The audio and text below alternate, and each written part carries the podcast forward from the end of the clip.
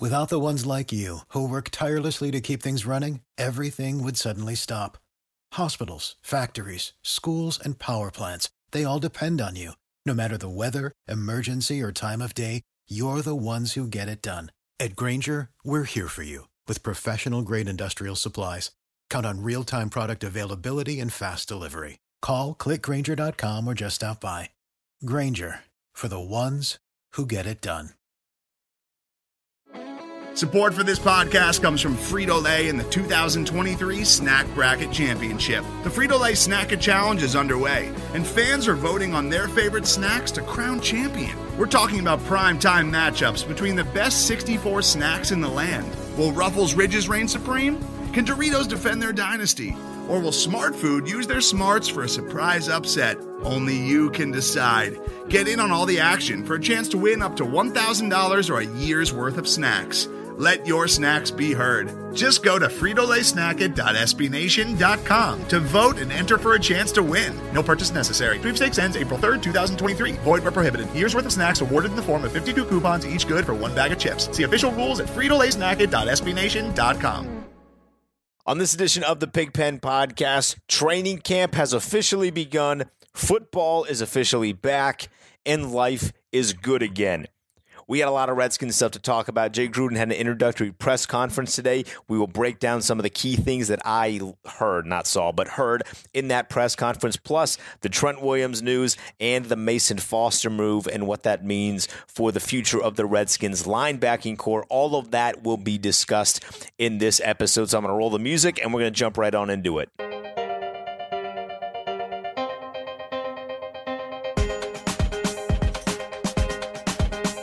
This is the Pigpen Podcast. Thank you so much for listening. I am Denton Day at Denton underscore Day on Twitter. If this is your first time listening, go follow me there. Tweet at me throughout the season. All this Redskins stuff that we got going on. Uh, it's sure to be a very, very fun training camp. We had a little bit of that stuff start uh, today, so we are going to get into all of that stuff. If this is your first time listening on Hogs Haven, subscribe to the podcast feed, whether you're listening on Spotify, Apple, Google Play, wherever you get your podcasts, subscribe to us there, and then be sure to interact with us on the Hogs Haven website. So we're going to kind of jump around a little bit here because we do have so much to talk about, and I'm going to try and make this uh, as quick as possible, but I'm going to try and uh, be as um, uh, informed and talk about the real stuff uh, that we got going on here. I think just based on the the importance of of things, I think we're going to start with the Trent Williams stuff uh, because I feel like this is kind of the biggest issue. We'll, we'll kind of end with the Mason Foster stuff, uh, but we're going to start with Trent Williams. To the surprise of absolutely no one except for maybe Bruce Allen,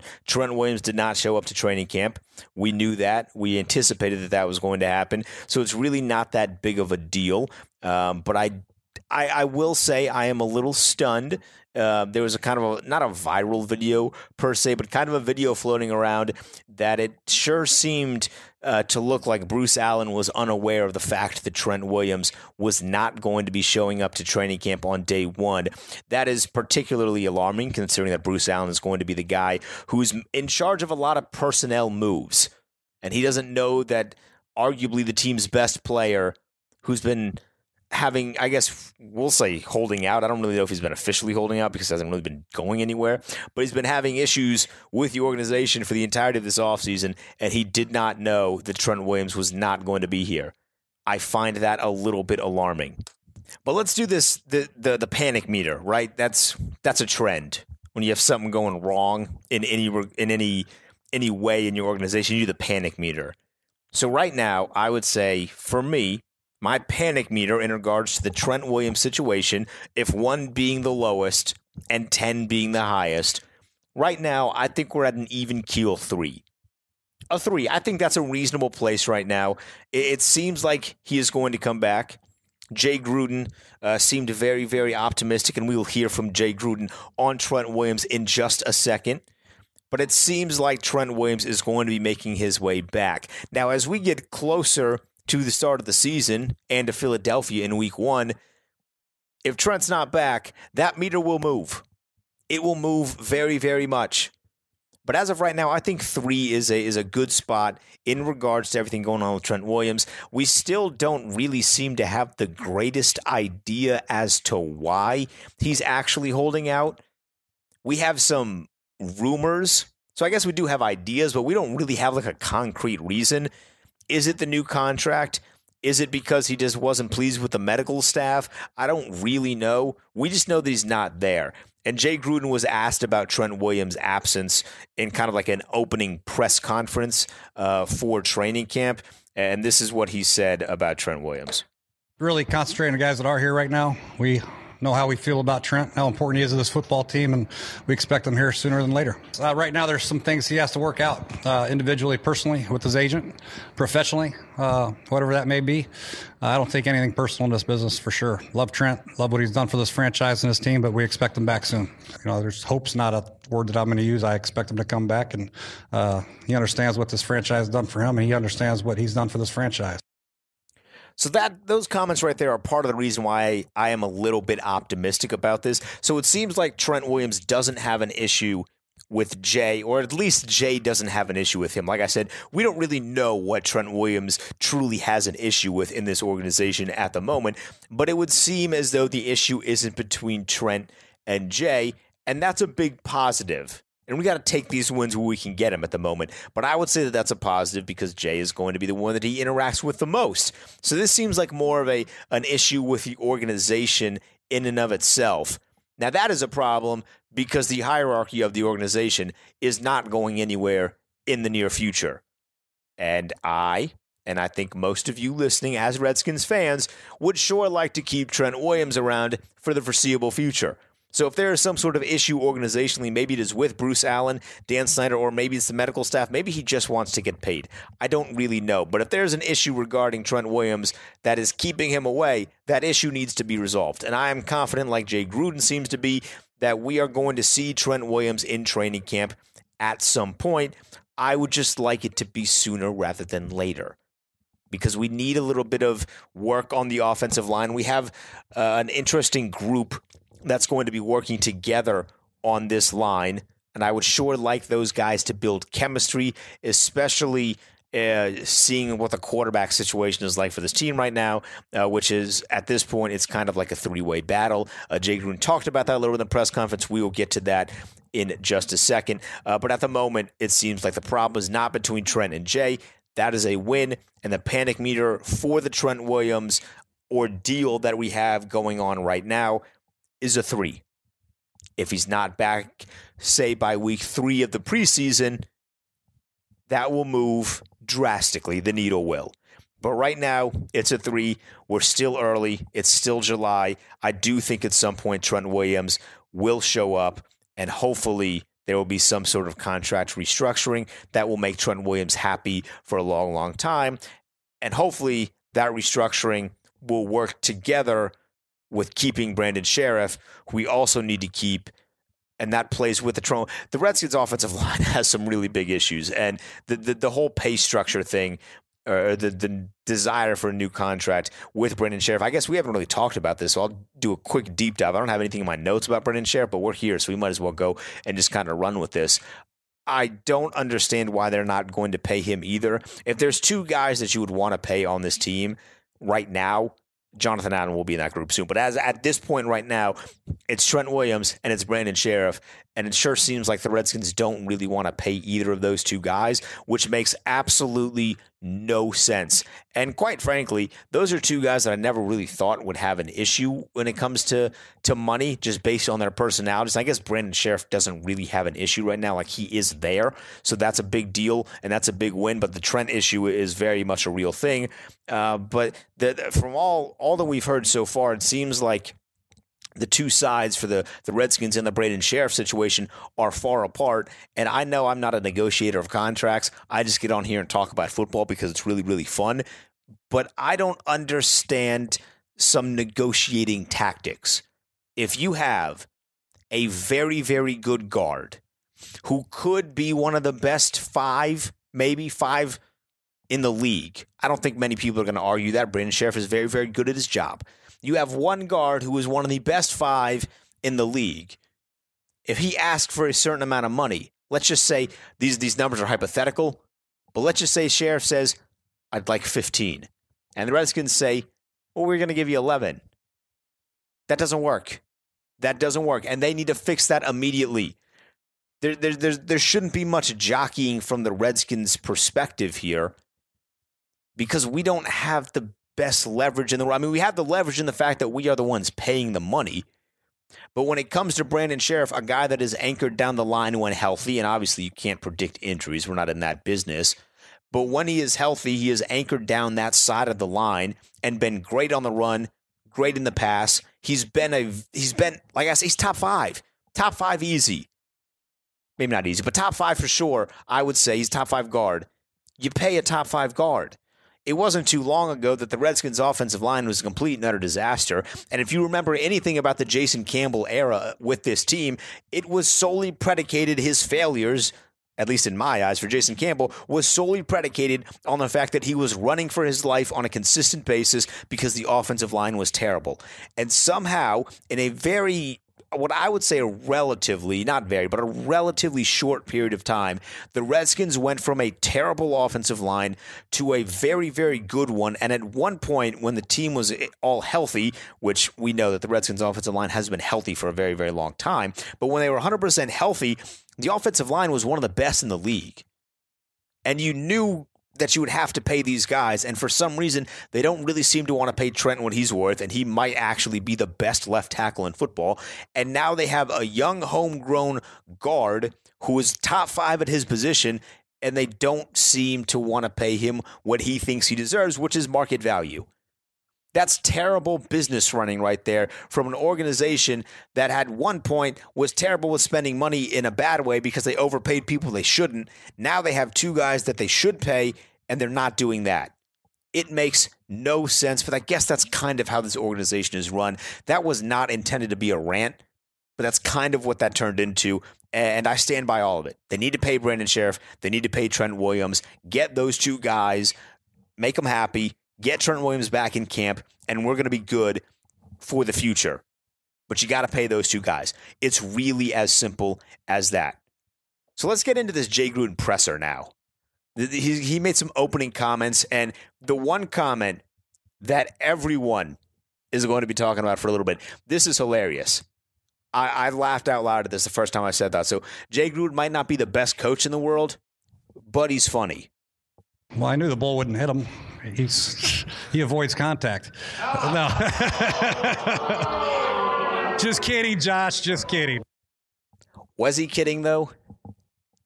I mean, I don't want to be that guy, but was he kidding?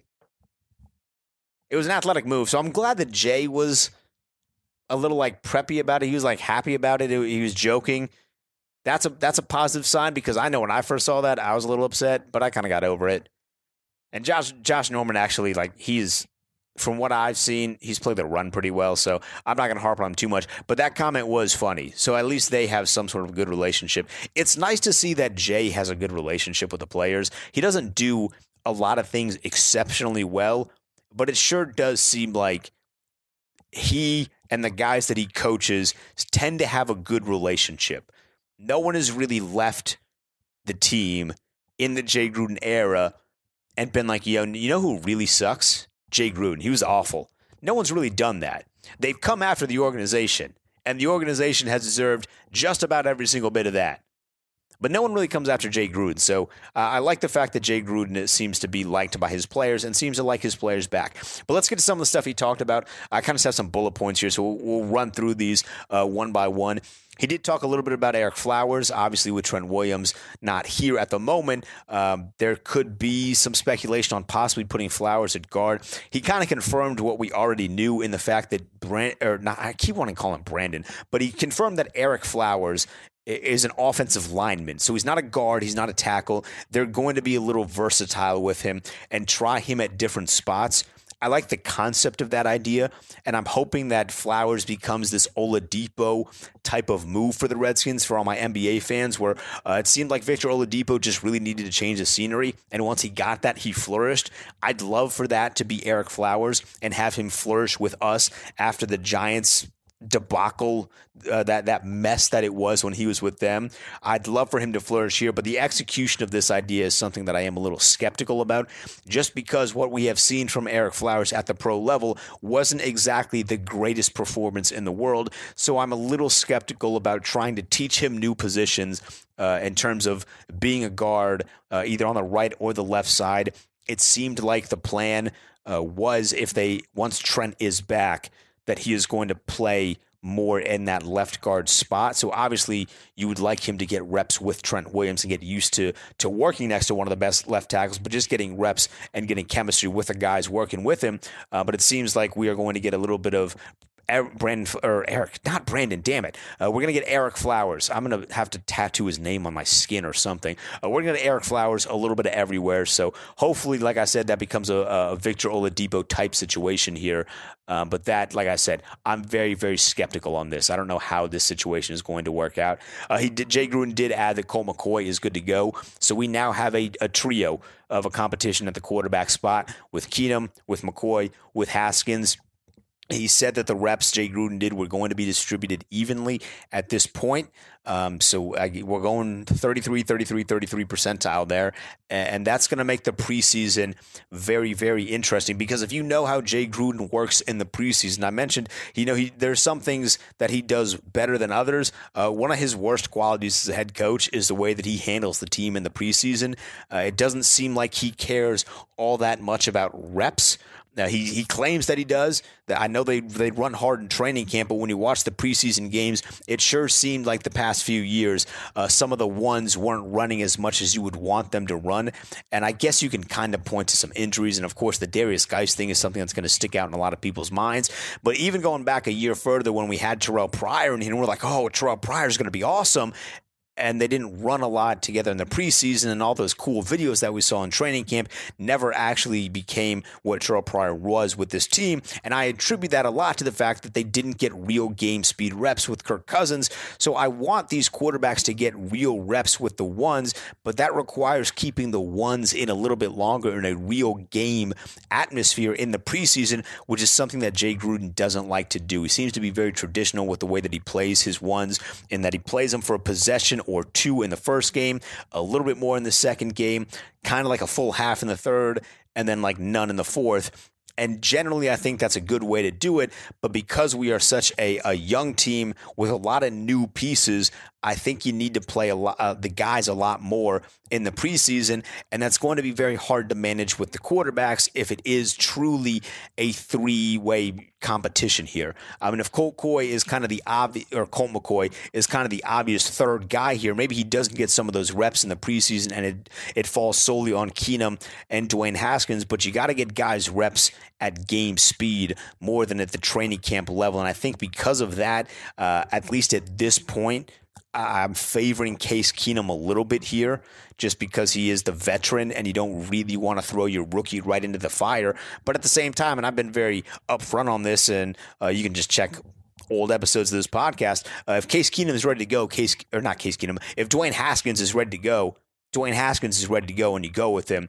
Um, so the fact that Colt is good to go is a positive sign just for him, because I do like Colt McCoy, uh, but it does throw a little bit of a monkey wrench in how they're going to work this quarterback battle in the in the in training camp and once we get into the preseason, because like I said, Gruden is not a big preseason guy. Uh, another positive in the quarterback room is that Alex Smith uh, is going to be around.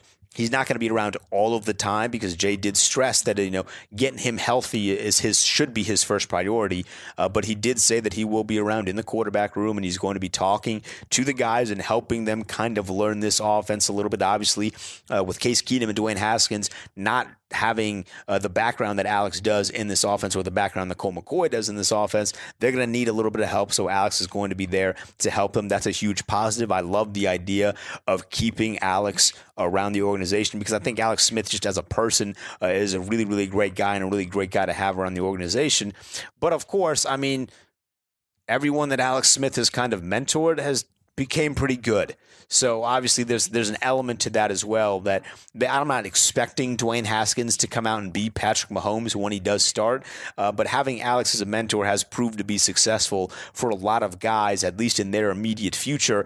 And uh, that's something that I would like here for for the time being. And I think that's a big positive uh, as well. Jay Gruden did talk about Philadelphia uh, more than I thought he would. It was very Bill Belichick-esque. So uh, a lot of coaches are now doing this. We're we're on to, to Cincinnati type stuff. And everything was, was working towards Philadelphia. And, of course, there are opening games, so that does make a whole lot of sense. Uh, but he just did tend to say that that's something that stuck out to me. That has nothing to do really with anything. I just, he said preparing for Philadelphia. Uh, a lot more than I thought he was going to.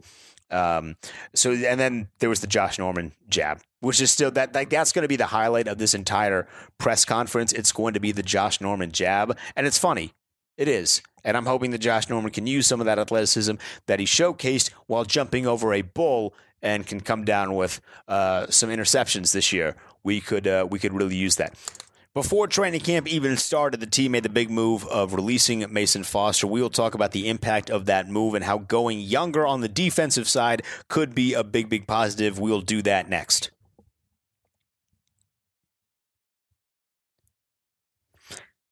I think it's safe to agree when talking about this this decision to move Mason Foster. And first off, I was I was one of the what seemed to be one of the few people that I was a, I was a Mason Foster guy. I really enjoyed his time here. I thought he was a great play caller for the defense, and I thought he did bring a lot to the defense. Watching him and Zach Brown together was truly a lot of fun when that was actually a duo, and it really is quite surprising how quickly that duo fell apart. But here we are. Mason Foster is no longer with the team, and quite frankly, the timing of this is absolutely atrocious. Remember when I said that Trent Williams' issue is probably with your organization and not with Jay Gruden, and how everyone's problems have been with the organization and mostly not with Jay Gruden? Well, this is kind of one of the reasons why, when they do things like this, when you uh, release a guy literally a day and a half or so before training camp, it's not the greatest look in the world. And a part of me kind of thought, like, maybe there was like some writing on the wall here, and maybe they kind of informed Mason, like, hey, uh, we got Bostic now, and you're probably not gonna not gonna be starting. And then maybe he possibly took initiative and said, you know what, I'd like to be released, and and so on and so forth. Maybe he was really taking control, and and that's just what it was. Uh, then we saw the tweets, and it sure seemed like Uh, he didn't really have any knowledge of this, and he was ready to, he was packed and ready to go to training camp, and now all of a sudden, he's not with the team anymore. So from that aspect, it sucks.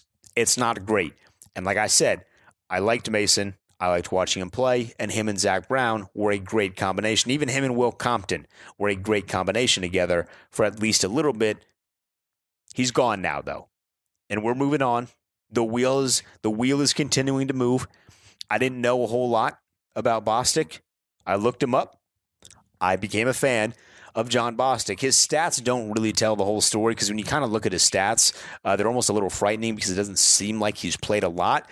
But when you actually watch him, you see, okay, this is probably why the Redskins wanted to go in that direction. And I think once they realized that uh, Bostic, like what Mason Foster was doing on the defense, he can call plays, I think they realized, all right, well, we can kind of use him a little bit more, and we don't really have a big need for Mason. But Bostic, he's quick, he's fast, he plays the run great, and he does have some sort of element uh, of pass coverage, which not a whole lot of middle linebackers do have. Uh, Mason had a little bit of that. He did make some sort of plays uh, down the field when he was uh, in charge of of covering guys, covering the tight ends, because tight ends are a huge part in, in today's game. And Bostic seems to have that ability as well, at least a little bit. Obviously, if you would have, if you have an option but between a safety and a linebacker covering a tight end fifteen, twenty yards down the field, you're taking the safety, but uh, the ability to kind of make a play when needed is huge. And uh, from what I saw on the short amount of tape that I got to watch of John Bostic, he did have that ability. But I think this is really a move about getting younger. And the, the Redskins have two guys that I really think could be studs moving forward. Uh, you got Sean Dion Hamilton, and then you have my guy, Josh Harvey Clemens. I remember when the Redskins drafted Josh Harvey Clemens, and uh, that, that the whole draft time in the N F L is just filled with like intangibles. Uh, you know, you're just getting all of these intangibles thrown in your face, like the height, the forty time, uh, the hands, the wingspan, and stuff that doesn't even really matter. Uh, but when you when the Redskins drafted Josh Harvey Clemens, I looked at all of these intangibles and I thought to myself, "Damn, he has he has it. Like the, the, he has he, he is the whole package of a great football player just based on the intangibles. And we didn't throw him into the fire immediately, and I kind of think that helped his growth a little bit uh, because what we have seen from Josh Harvey Clemens, I think, has been huge. I think he's been a very positive contributor to the defense so far, and I like the idea of kind of trending in that direction. I like the idea of a young, fast defense, and if you kind of look at the way that certain uh, successful teams have been built in the past, uh, kind of not the Patriots, like basically anyone except the Patriots, because they are they just have some formula that no one has been able to figure out. But basically every other uh, really, really good defensive team is built with young defenders uh, while they kind of have them in that window, because the the way the N F L works with payments, and we're seeing this on our offensive line, you kind of have a small window when you get everyone for cheap. And I like some of the guys that we have now for cheap. And when these guys' contracts run out, because they haven't played, you know, four to five years of high-level football, we will still be able to re-sign them for cheap. So you got about a, uh, I guess you could say, you know, another four to five years with this duo if you play your cards right. And then, of course, that does factor in some of the guys we have on the defensive line with Payne, Ioannidis, and Allen. Uh, and, I mean, I don't know if we can rave about those three guys enough. So I love the idea of getting younger and mixing it up a little bit on defense. Of course, Harvey Harvey Clemens, one of the big intangibles for him is he is huge. He's a very, very big dude. He is athletic. He played a little bit of safety in college, so he can kind of um, – he he's a guy that can get in coverage a little bit, and I'm comfortable with him getting into coverage at least a little bit. So while it does suck a little bit to see Mason Foster go, uh, I understand it uh, after taking everything into account, and I'm still very much a firm believer, uh, maybe even more now than I was uh, right after the draft. I think our defense is going to be really, really good. And I'm not just saying that because I'm sitting here on a Redskins platform and because I've repped this burgundy and gold, all these colors uh, for the entirety of my life. But I think I watch, uh, I look at the roster, I watch some of the some of the guys play on tape, and this defense looks like it is going to be really, really good. And I think, at least me personally, I'm to the point where if they're not a good defense, I'm going to be disappointed. Like, I truly am going to be disappointed if they don't have a certain level of success that I think they can have, because we have all the pieces in place. I think our secondary has gotten better. Uh, if Josh Norman does actually use that athleticism, he used to jump over a bull to make plays, and, and if Quentin Dunbar stays healthy, I think we have all the tools on defense to be a really, really good team, and that could be the difference in a couple big big games in terms of picking up wins. And I said, I think I think my official prediction once the schedule was dropped for the Redskins was between seven to nine games. And I'm, regardless of who we have at quarterback, I think I'm sticking with that because I love this defense so much. So um, it sucks to see Mason go, uh, but I'm really, really liking the way and the direction that our defense is going. I'd love to know your thoughts. Tweet at me at Denton underscore Day. Comment down below if you're listening to this on Hogs Haven dot com. Let me know what you think of the Trent situation. Let me know what you think of this defensive situation. And if anything stuck out from Jay Gruden's press conference that I didn't mention, tweet it at me at Denton underscore Day and let me know. Until then, I'll see you guys next time on the Pigpen Podcast.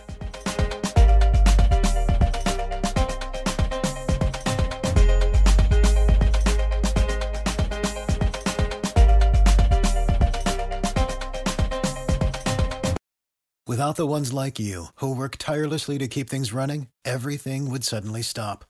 Hospitals, factories, schools, and power plants, they all depend on you. No matter the weather, emergency, or time of day, you're the ones who get it done. At Grainger, we're here for you, with professional-grade industrial supplies. Count on real-time product availability and fast delivery. Call, click grainger dot com, or just stop by. Grainger, for the ones who get it done.